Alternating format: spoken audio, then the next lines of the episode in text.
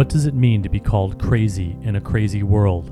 Listen to Madness Radio, voices and visions from outside mental health. Sponsored by peer run support communities Freedom Center, the Icarus Project, and Portland Hearing Voices. Madness Radio can be heard on FM stations on the Pacifica Radio Network and is streaming, podcasting, and archived at madnessradio.net. Welcome to our new broadcast station, KBOO, in Portland, Oregon. Thanks for joining us today on Madness Radio. This is your host, Will Hall. Today, our guest is Joanna Moncrieff. She is a senior lecturer at the University of College London. She's a practicing psychiatrist with the National Health Service and the co chair of the Critical Psychiatry Network. Uh, Joanna is the author of the new book out in paperback, The Myth of the Chemical Cure A Critique of Psychiatric Drug Treatment. Uh, she's widely published in medical journals in the UK and Europe, and she is also one of the editorial advisors of the publication by the Icarus Project and the Freedom Center that I authored, the Harm Reduction Guide to Coming Off Psychiatric Drugs. So thank you for joining us today on Madness Radio, Joanna Moncrieff. Thank you. That's what you're welcome. Well, your book, The Myth of the Chemical Cure, a critique of psychiatric drug treatment, is is really excellent detailed a look from a medical perspective on how drugs work and the myths and misunderstandings about what um, psychiatric drugs are all about. And we're going to be getting into that and especially focusing on bipolar medications and bipolar disorder especially um, lithium.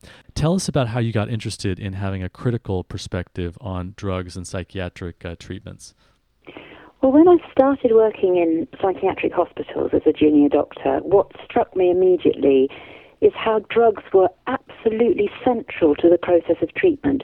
Almost everyone um, who came in as, as, an inpatient, and most people who were seen as outpatients, were on at least one sort of medication, and most people were on numerous different sorts of medication. And from my perspective, an awful lot of it didn't seem to be making that much difference. It seemed to cause a lot of secondary problems, and yet other doctors had a completely different perspective and seemed to think it was wonderful and people were getting better and because of the drugs. So I was aware that there were very different points of view about drug treatment early on, and that made me want to go and find out more about it. And so, what were some of the um, things that you've discovered and write about in your in your book? Well, one of the things that interested interested me was the was the history of drug treatment. And when I looked back um, to the beginning part and the middle part of the 20th century, it was obvious that drug treatment, although it was used, didn't excite as much attention and interest as it does nowadays. And people didn't really think that drugs were curing people. They didn't think that drugs were altering the fundamental underlying problem. And then from the 1950s, that started to change.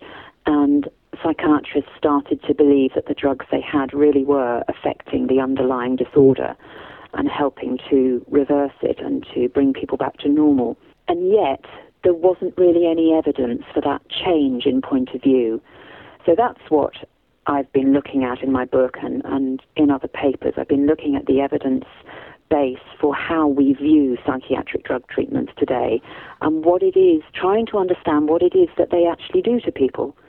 Now, I guess the first drugs that were introduced, sort of most famously, was Thorazine, and that was uh, it's an antipsychotic, a neuroleptic antipsychotic, and the real innovation with Thorazine was that essentially it's a tranquilizer that doesn't put people to sleep. That's essentially why it's so useful in psychiatry. Is that right?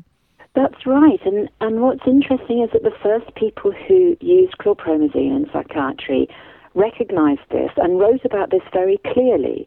They wrote about how chlorpromazine creates this neurological syndrome, some of them called it. You know, they're almost talking about how chlorpromazine creates a neurological disease. That's the medical term for. Um, chlorpromazine is the generic name for Thorazine. It was marketed as Thorazine in the United States and Largactil in the UK. Ah, okay. So when chlorpromazine first came into use, the psychiatrists who were using it were very clear about what it was doing, and they described how it was producing this abnormal neurological syndrome that slowed people down and created this state of psychic indifference without just sedating people and sending people to sleep like the old sedatives had done. Uh, the barbiturates, which were used prior to Thorazine, had just made people very sleepy. So people thought it was a great breakthrough, but recognized that what it was doing was creating an abnormal neurological state. It wasn't just it wasn't just reversing an underlying disease.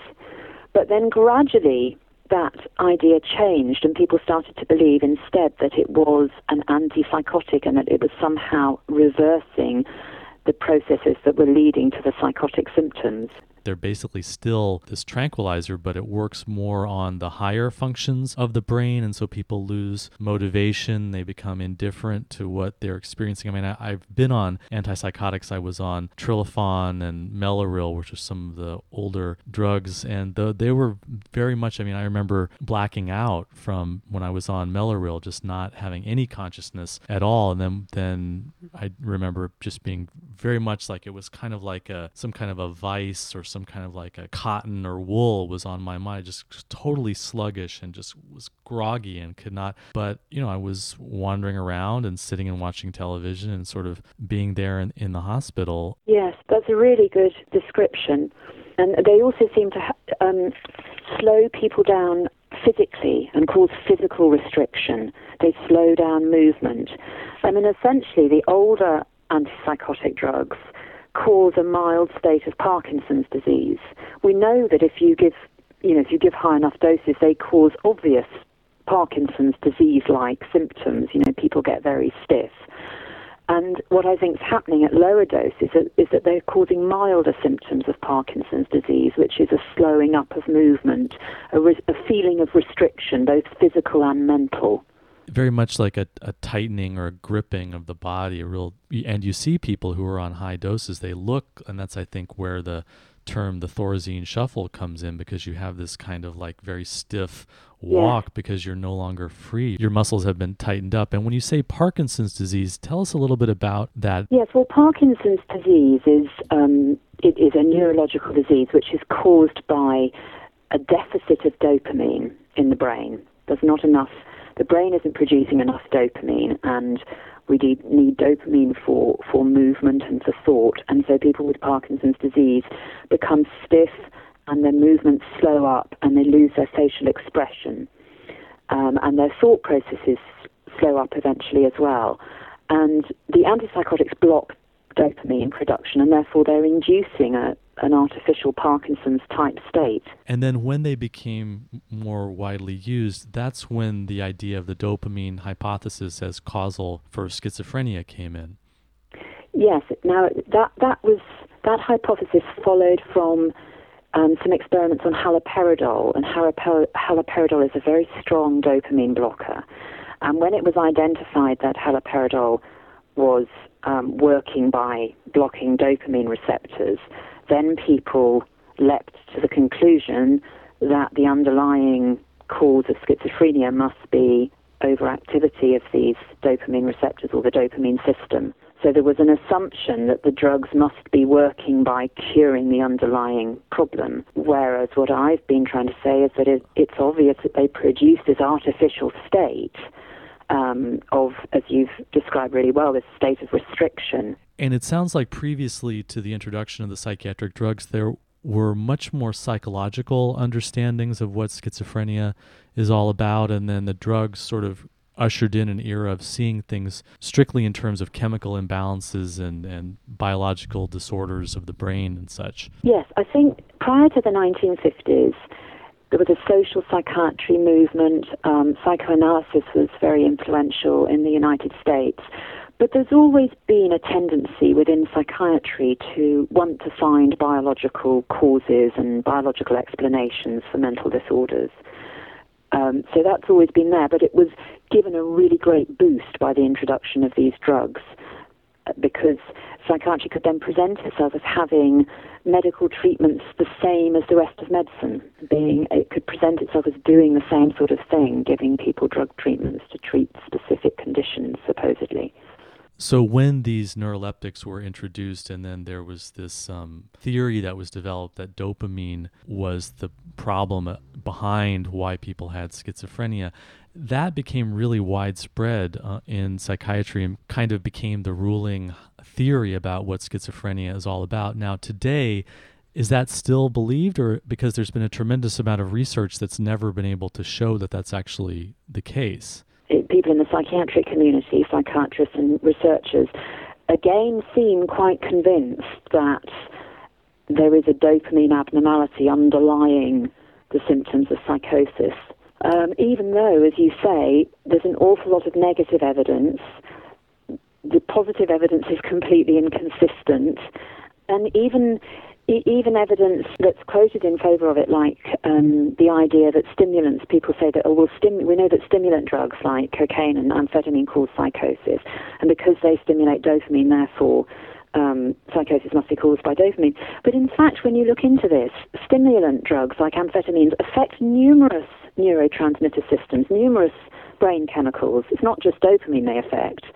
And so we don't even know that stimulant induced psychosis is attributable to dopamine, let alone other episodes of psychosis. So essentially, the idea that there's a biochemical imbalance um, behind schizophrenia really came looking backwards on saying, well, these drugs seem to be working, so therefore it must be the drug action dealing with the underlying disease, but in fact that's not what's what's going on. Yeah, that, that's exactly what happened. So so the, the theory is already based on an assumption that if the drugs do something, they must be curing a disease.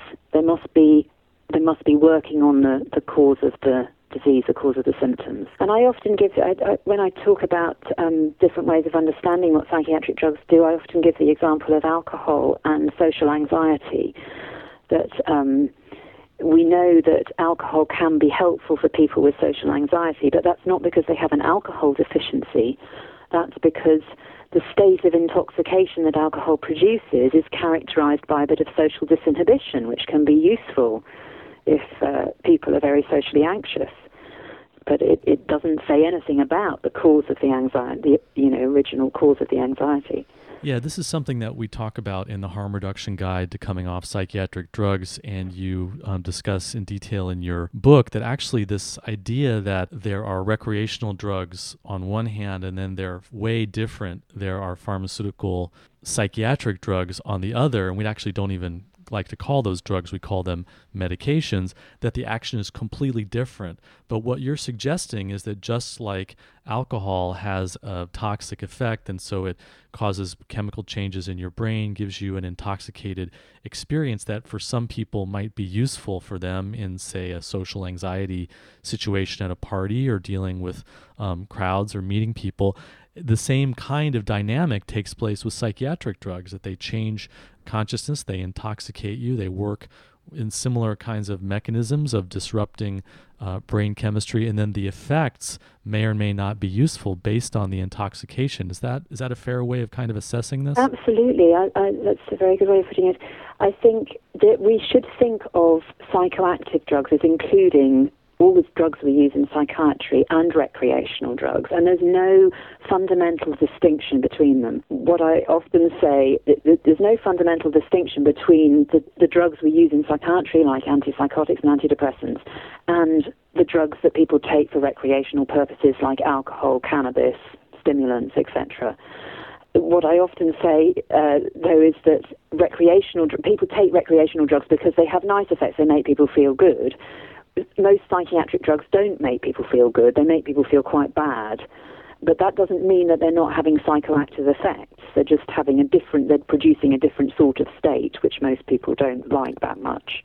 Yeah, and we also know that with the recreational drugs, a lot of times people are taking them for emotional, psychological, social coping. So they're kind of like they're medicating themselves or Absolutely. allowing themselves to be productive or effective. And but the the difference, of course, is that in psychiatry you have this huge institutional authority machinery that's saying, wait a second here, there's this underlying disease and disorder, and the medications are, are treating it or dealing with it. As you're saying, the, the thing that I think we're doing wrong at the moment is we're not understanding psychiatric drugs as drugs. We've got to understand them as drugs, as chemical substances that are alien to the body um, that create an artificial state, it might be useful to take them, but whenever you take a drug of any sort, there are all sorts of dangers and hazards and we need to treat them with that sort of, you know, with respect. We need to understand them, understand what sort of effects they can they have, in order to be able to use them wisely.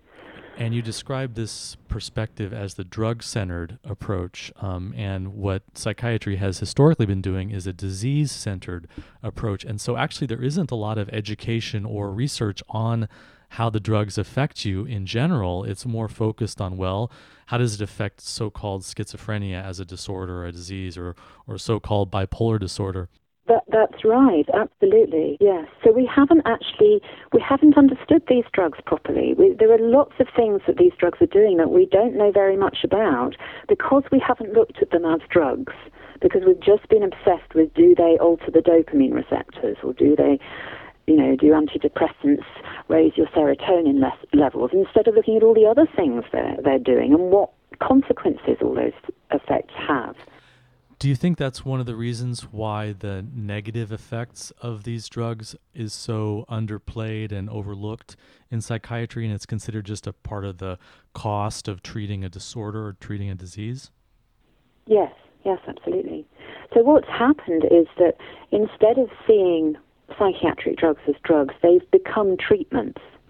And by becoming treatments, psychiatrists are then able to focus on the supposed disease and the benefits of the treatment and all the negative aspects of using a drug get get put into the small print, get get shoved aside and obscured. Let's talk about bipolar disorder um, specifically and some of the research and insights that you have into these treatments that are that are given, and very much the message that I've talked to so many different people in my work with the Freedom Center and the Psychiatric Survivor Movement, and now as a counselor. And they are just getting a message you have bipolar disorder, that you, your mood swings are part of an underlying problem in your brain. You were born with it, it's who you are, and therefore you need the treatment. And what I'm seeing a lot is that people are really terrified. And one of the big messages is you need these medications because if you don't take them, not only will you have another episode, but you could end up dying from suicide. There's some really frightening stuff out there. And I was looking at a leaflet on this yesterday from the Royal College of Psychiatrists, which was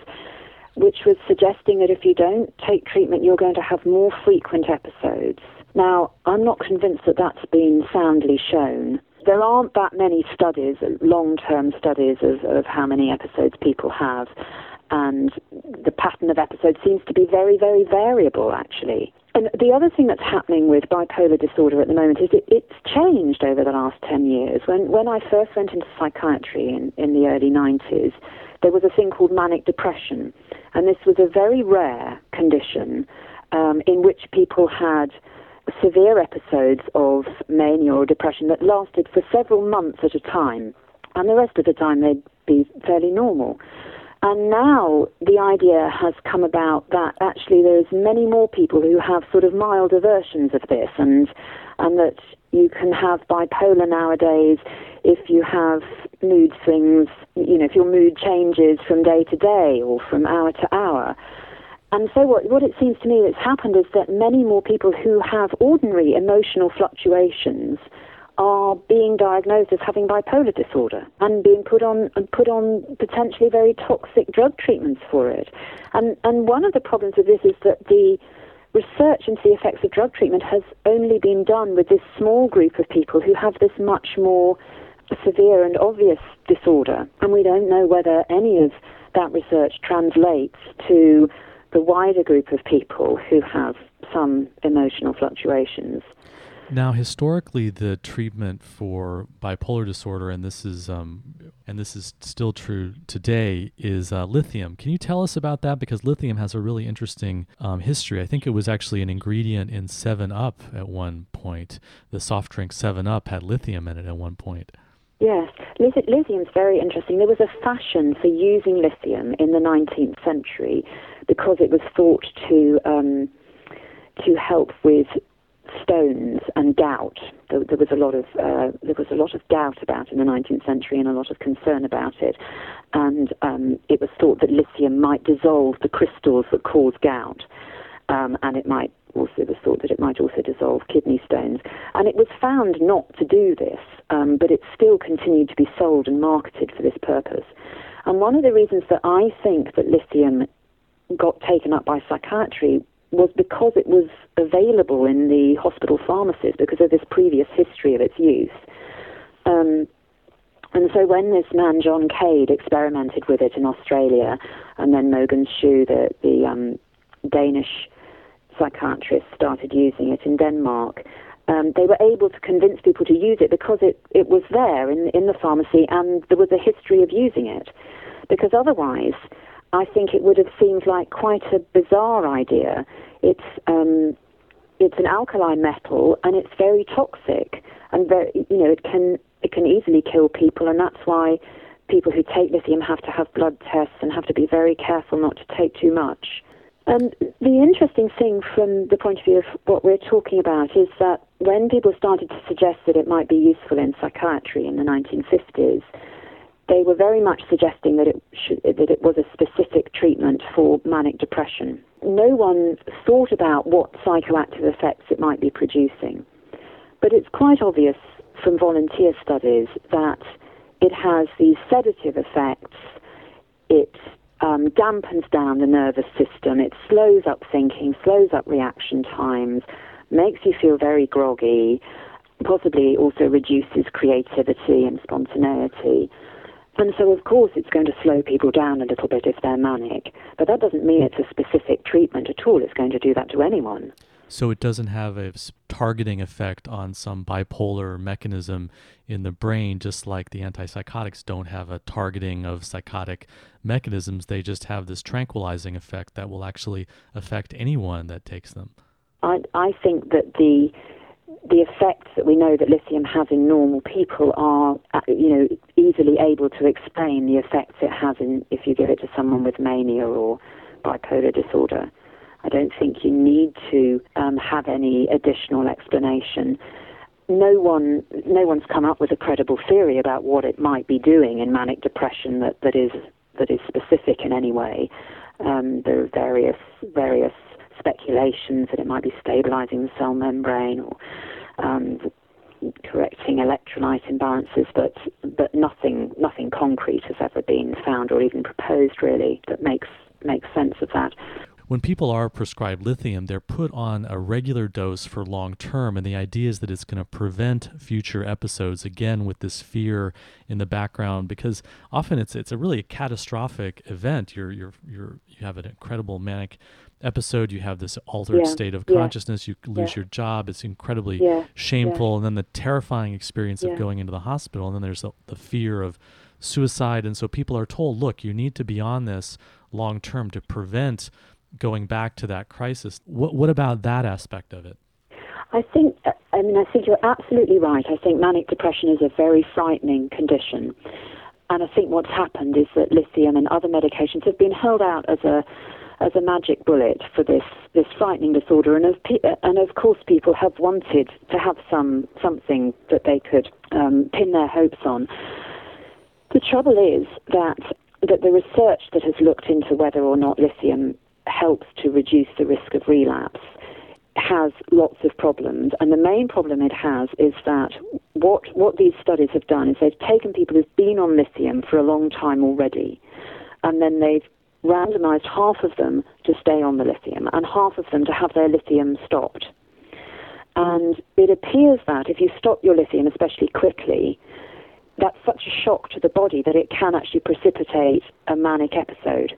And so a lot of these studies that are supposed to support the value of taking lithium long term are probably simply showing that if you stop lithium, you get into problems. And, that, and, and because of that, if we're starting lots of people on long term lithium, we're storing up lots of potential problems unless people take it forever. If they ever stop it, they're more likely to have a relapse than they would be if they'd never gone on it in the first place so many people are told that when you have a crisis that it's your underlying disease your underlying disorder is coming back. And then actually for a lot of people it's the medication withdrawal. They've missed medication. They stopped their medication. And the the rebound the withdrawal effect is what leads to a psychotic episode as a result of the medication, not some underlying uh, condition that they had before. Yes, well, I, I, mean, I think that's the case in some circumstances, and it seems to be particularly true after stopping lithium. I think there's a tendency as well for, uh, for, for mental health service staff in particular to blame everything on stopping medication or reducing medication. So if there are any problems, um, if, if, someone's experiencing problems and there's recently been a, ch- a change in the medication, it's always, oh dear, you know, they need to put the medication up again or they should never have stopped it. And that makes it incredibly difficult for people to get off medication that the medication is protecting them from the underlying illness, and therefore they should really stay at a dosage that's going to keep things under control. Yes, everything everything that happens after someone's stopped medication or reduced medication is attributed to the illness. People don't take into consideration very much anyway the possibility that it, there might be a withdrawal effect. And there hasn't been very much research on the withdrawal process and the coming off medication process, is that right? No, very little there, there, was some research done by a group in America on um, on lithium withdrawal and, and, and antipsychotic withdrawal and how that could increase the risk of relapse of psychosis as well. But that group seem to have, have stopped researching that area now. And this is one of the points that you make in your book, The Myth of the Chemical Cure, that we need a drug centered approach that looks at all the different effects that different psychoactives have, including the coming off process and what's the best way to support people yeah. and the best way yeah. to do it. Tell us about the mood stabilizer drugs, which are now um, used um, in addition to lithium for uh, bipolar disorder. Well, the mood stabilizers refers to any drug really that's prescribed for someone with bipolar disorder, and it now that now includes a group of quite different medications. So you've got lithium on one hand You've got and some antipsychotics are being promoted nowadays as mood stabilizers, i.e., as treatments for people with bipolar. And then the other group of drugs that are used are drugs that started life as anti-epileptic medications and are now being promoted for the use with mood stabilizers. And that idea came about in the 1980s. Someone someone thought that maybe manic depressive episodes were similar to epilepsy, and therefore it would be a good idea to use anti-epileptic drugs. Of course, they're all very sedative, like the antipsychotics and like lithium, so they probably have similar sorts of effects. So these anticonvulsants, the anti-epilepsy drugs themselves are psychoactive and they have a tranquilizing effect just like the lithium does in the antipsychotics and so someone just decided hey let's try them for people who are diagnosed with uh, bipolar. That's absolutely right. And the concept of a mood stabilizer is very misleading because none of these drugs have been shown to stabilize, to stop mood fluctuations or reduce mood fluctuations in normal people or, or in anyone. They don't do that. They're just sedative drugs. And the evidence base for their use are some studies that show that possibly, possibly they might reduce, reduce the risk of relapse in people who have manic depression or the most severe form of bipolar disorder. That's what they've supposedly been shown to do, although, as I said, uh, like with the lithium studies, there are problems with those trials. But but it's on the basis of those trials that they're being claimed to be mood stabilizers. But the the name mood stabilizer, it seems to me, is very misleading because it implies a drug that will help to even out mood fluctuations, and that's not what they do. If you are just tuning in, this is Madness Radio. We are speaking with Joanna Moncrieff. She is a senior lecturer at the University of College London, a practicing psychiatrist, and the author of The Myth of the Chemical Cure, a critique of psychiatric drug treatment. Is there any research that taking lithium or taking these anticonvulsant drugs actually um, lowers the risk of suicide? There are a lot of people claiming that at the moment or there, there are some academic psychiatrists claiming that, claiming that lithium in particular reduces the risk of suicide. In my opinion, these claims are based on very flawed studies, and these studies are flawed because what they do is they discount anyone who stops lithium so anyone has problems with lithium or is possibly going into a deep depressive phase and doesn't stop taking it is is immediately discounted from the figures. So they're actually only looking at people who are doing quite well and are able to keep taking their lithium over a long period. And therefore, I don't think they're really giving a, a fair, a fair um, estimate of suicide rates. And then there were also some studies that show quite high rates of suicide in people who take lithium. There's one from the 1980s, a British-based study, quite a large one, that shows quite a quite a raised rate of, of suicide in people taking lithium. And there's a potential role in drug withdrawal itself in being a su- factor in suicide. Yes, it, well, there is a bit of research showing that as well. It's showing that possibly there's an increased suicide rate after stopping lithium.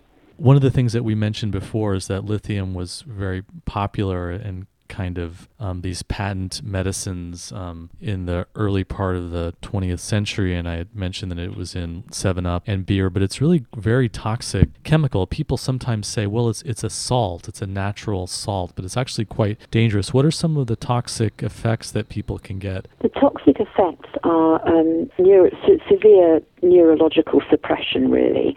Um, so you people become very sedated and confused and and um, very slowed up, and they get a big tremor, and then it also has an effect on the kidneys and the gastrointestinal system. So people also um, start vomiting and have diarrhea. So those are the, some of the symptoms, and and one of the points I'm been trying to make is that the the supposed therapeutic um, effects of lithium um, are milder manifestations of those toxic effects. So when when you get toxic from lithium, when you've had an awful lot of lithium, you get confused and very drowsy.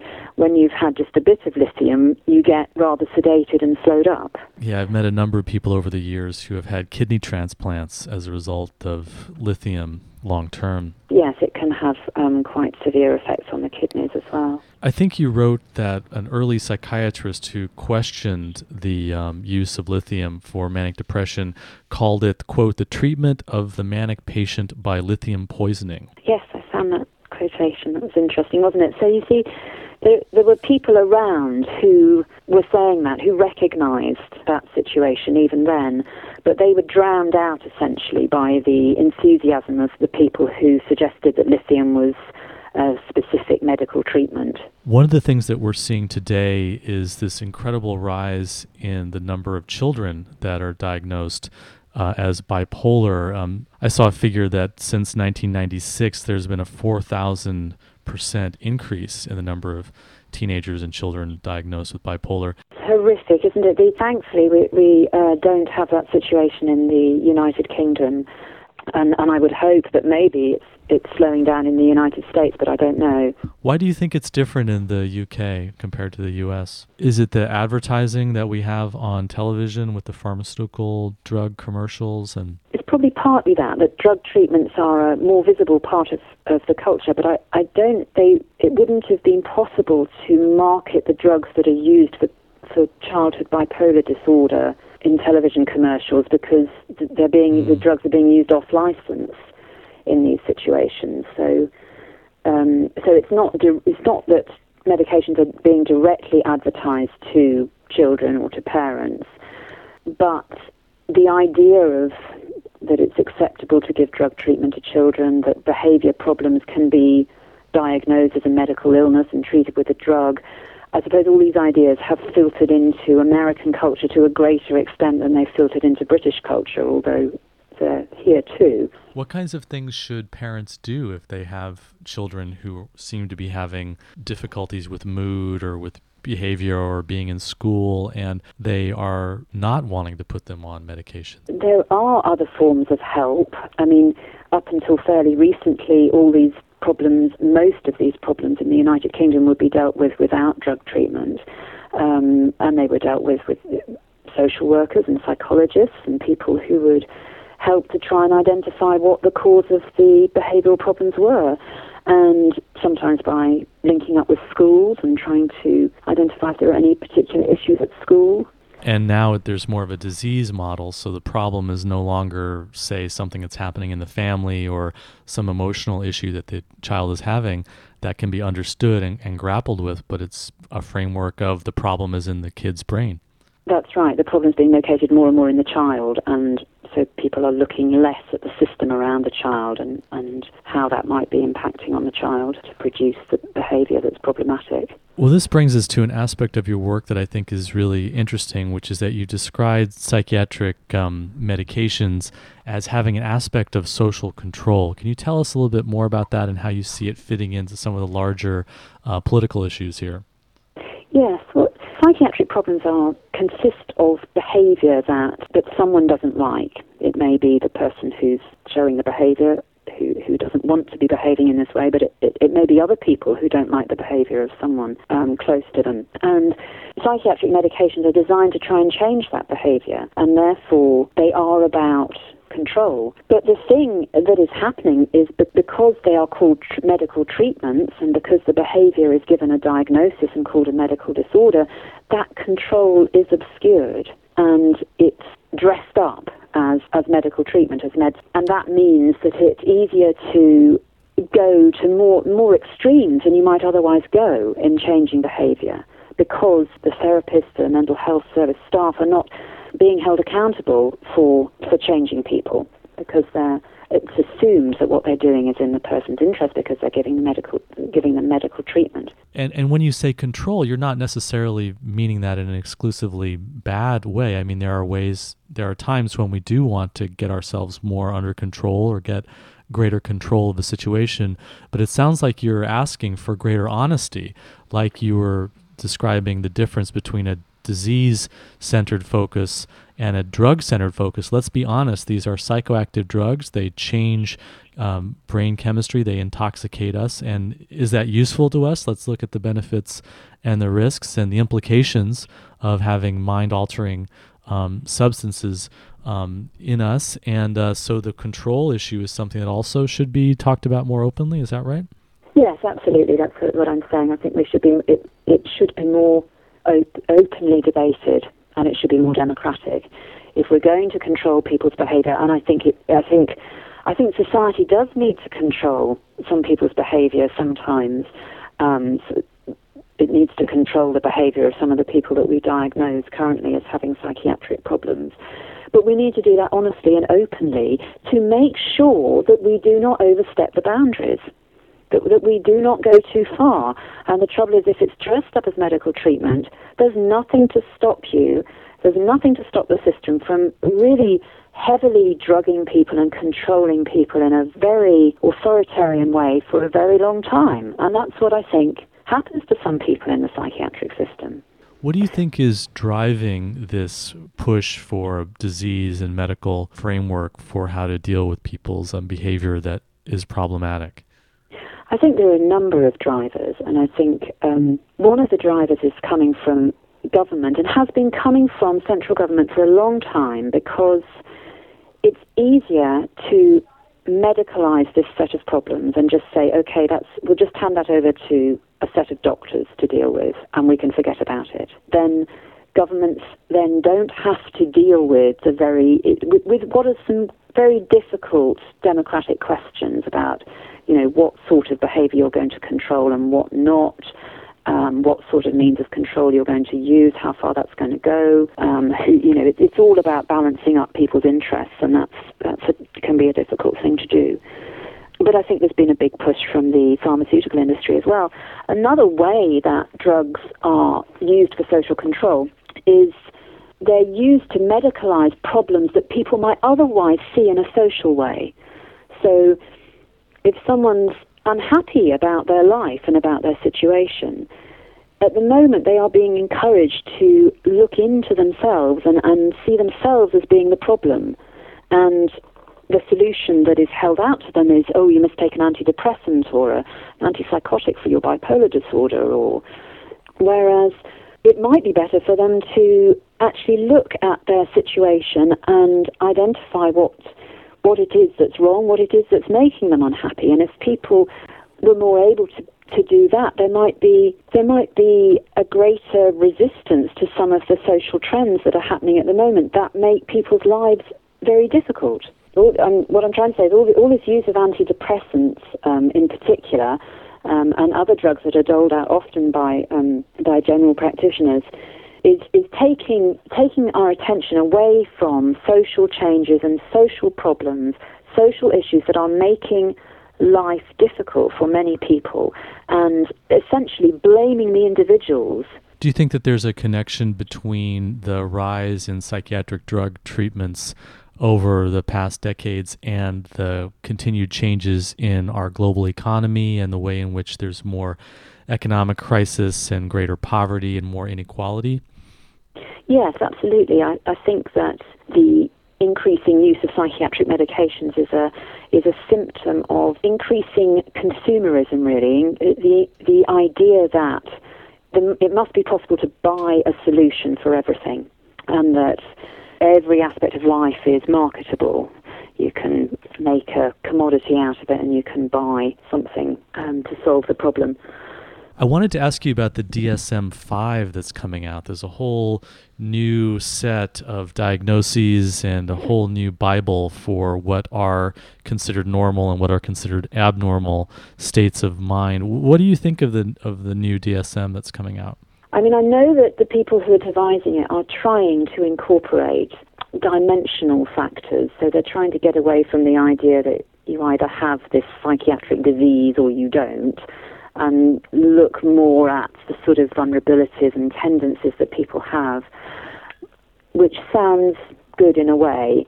I have two concerns about it. One is that I think that it won't really transform into practice because at the end of the day, there's still going to be a pressure for doctors and mental health workers to stick labels on people for administrative purposes. Um, and secondly, I have the concern that it might actually enable the pharmaceutical industry to push the boat out even more, you know, and, and, and get persuade more and more people that they have mental health problems that they need to take pills for. So whether or not you have a bipolar disorder is not an either or question, but it's more well if you have bipolar tendencies, you can take this medication, yeah. or if you have that side.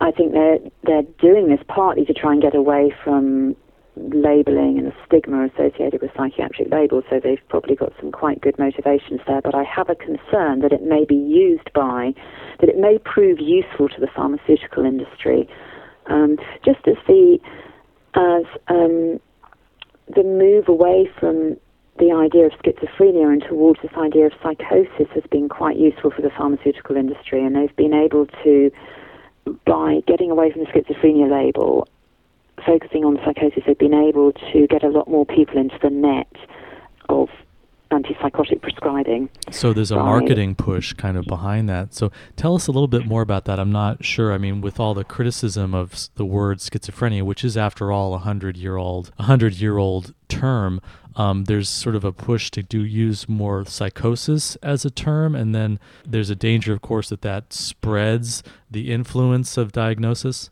psychosis has become a popular term, and, and it's partly become popular because of people's dissatisfaction and dislike of the term schizophrenia, which is completely understandable. It's become a very stigmatizing um, and frightening label. But what's happened is that by using the term psychosis, there's been a push to get people into treatment earlier. This idea of early intervention in psychosis has become very popular, and that's been supported by the pharmaceutical industry.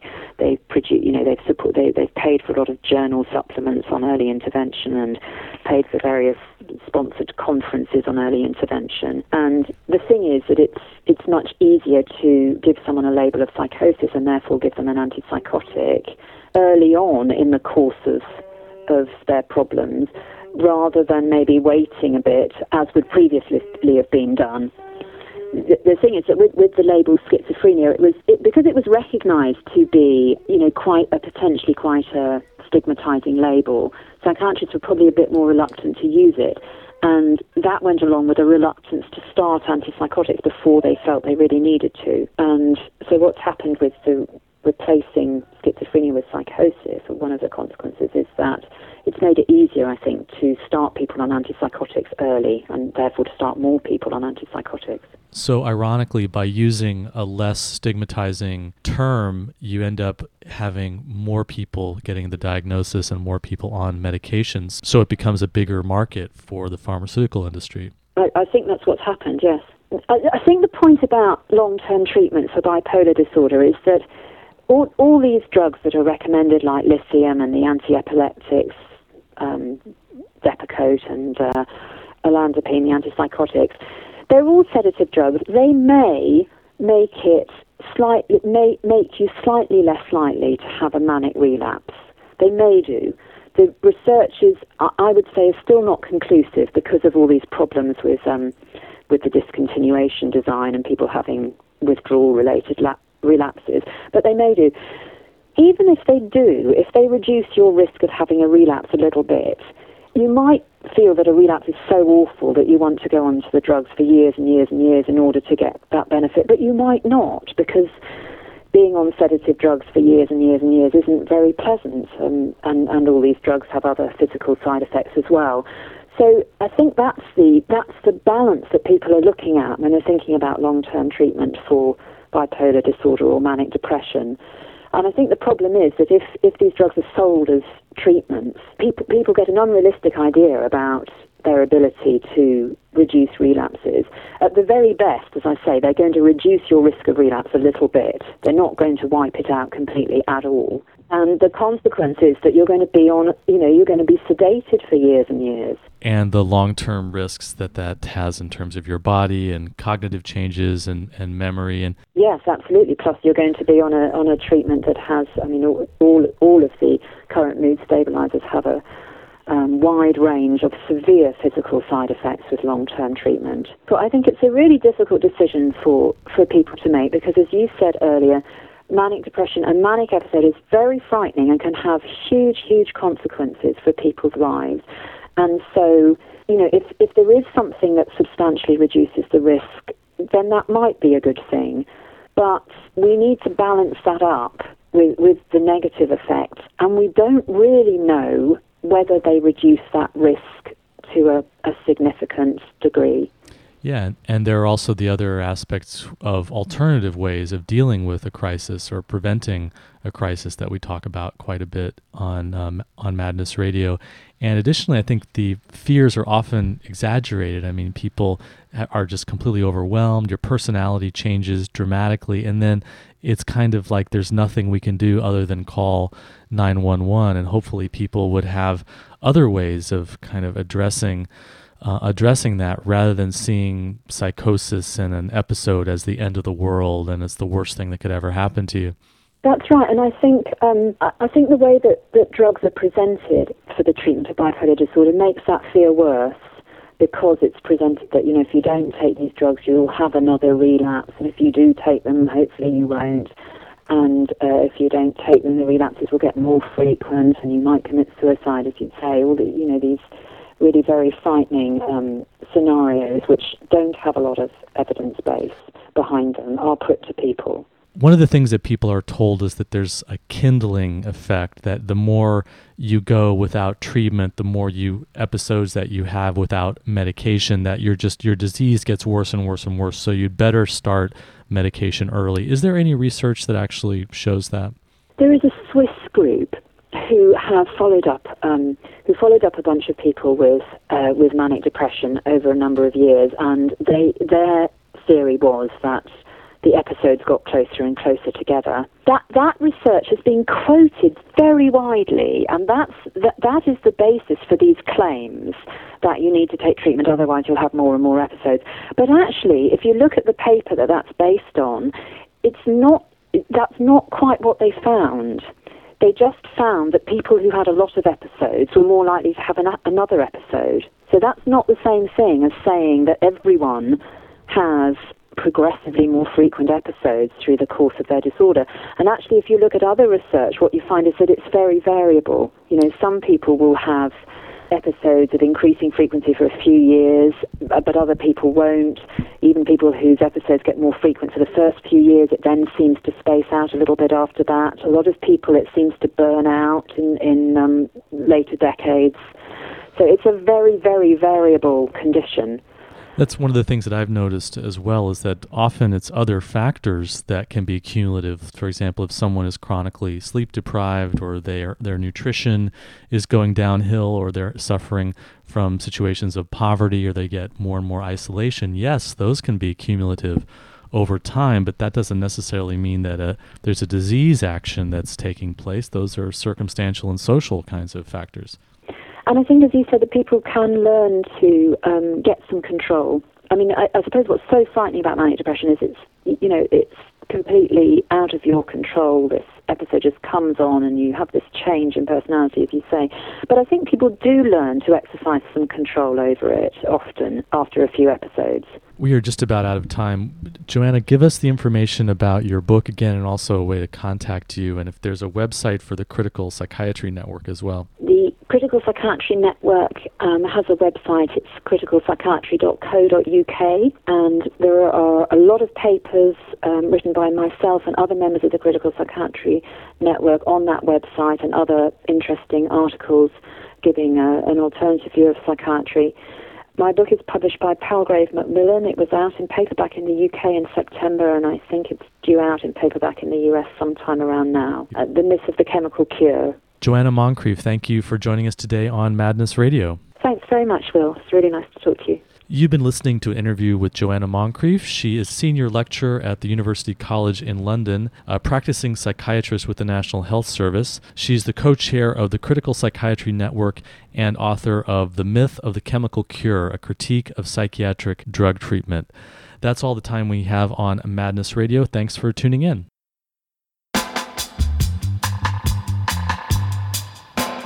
You've been listening to Madness Radio, voices and visions from outside mental health. Madness Radio is co sponsored by peer run support communities Freedom Center, the Icarus Project, and Portland Hearing Voices. Hosted by Will Hall, music producer is John Rice, with technical assistance from Jeremy Lantzman. Listen to our internet stream, podcasts, and show archives at madnessradio.net.